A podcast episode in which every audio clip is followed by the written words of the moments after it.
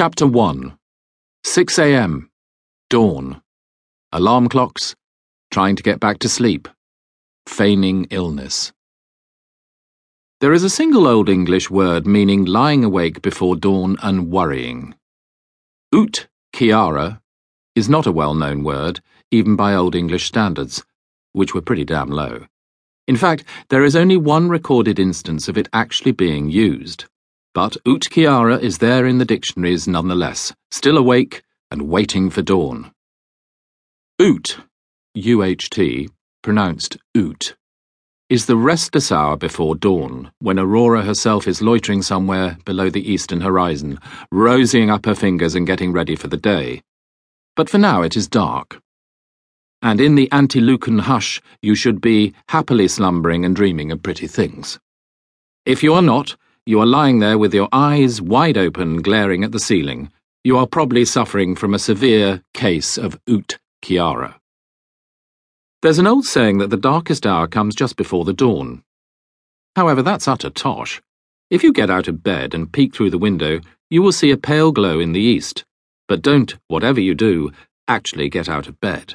It's probably chilly and you'll never get your posture in bed, technically called your decubitus, quite right again. You'll just have to lie there and try not to think about how horrid it all is. Ceare, C E A R E, pronounced Kiara, was the Old English word for care and sorrow, emotions that have an annoying habit of striking during the oot. For some reason, these early hours are the time when you remember all your sins and unpaid bills and perhaps the indelicate thing you did last night and as each of these creeps into your mind, your Uhtceare grows more and more severe. For an affliction so common, Uhtceare is a very rare word.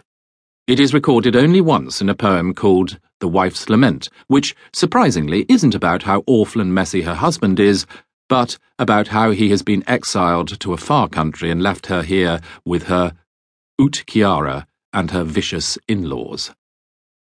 Old English poetry is almost universally miserable, and Old English poets should really have bucked up a bit, but they did give us Ut Kiara, and for that we should be grateful. The Old English used to cure their Uhtceare by going to listen to the monks singing their Uht song. But the monks are long since gone, and you have nothing to distract you except for the possible chirruping of an insomniac songbird or the gentle sound of the dustman. One qualification remains, though, before you self diagnose with Uhtceare. Are you sure you're awake?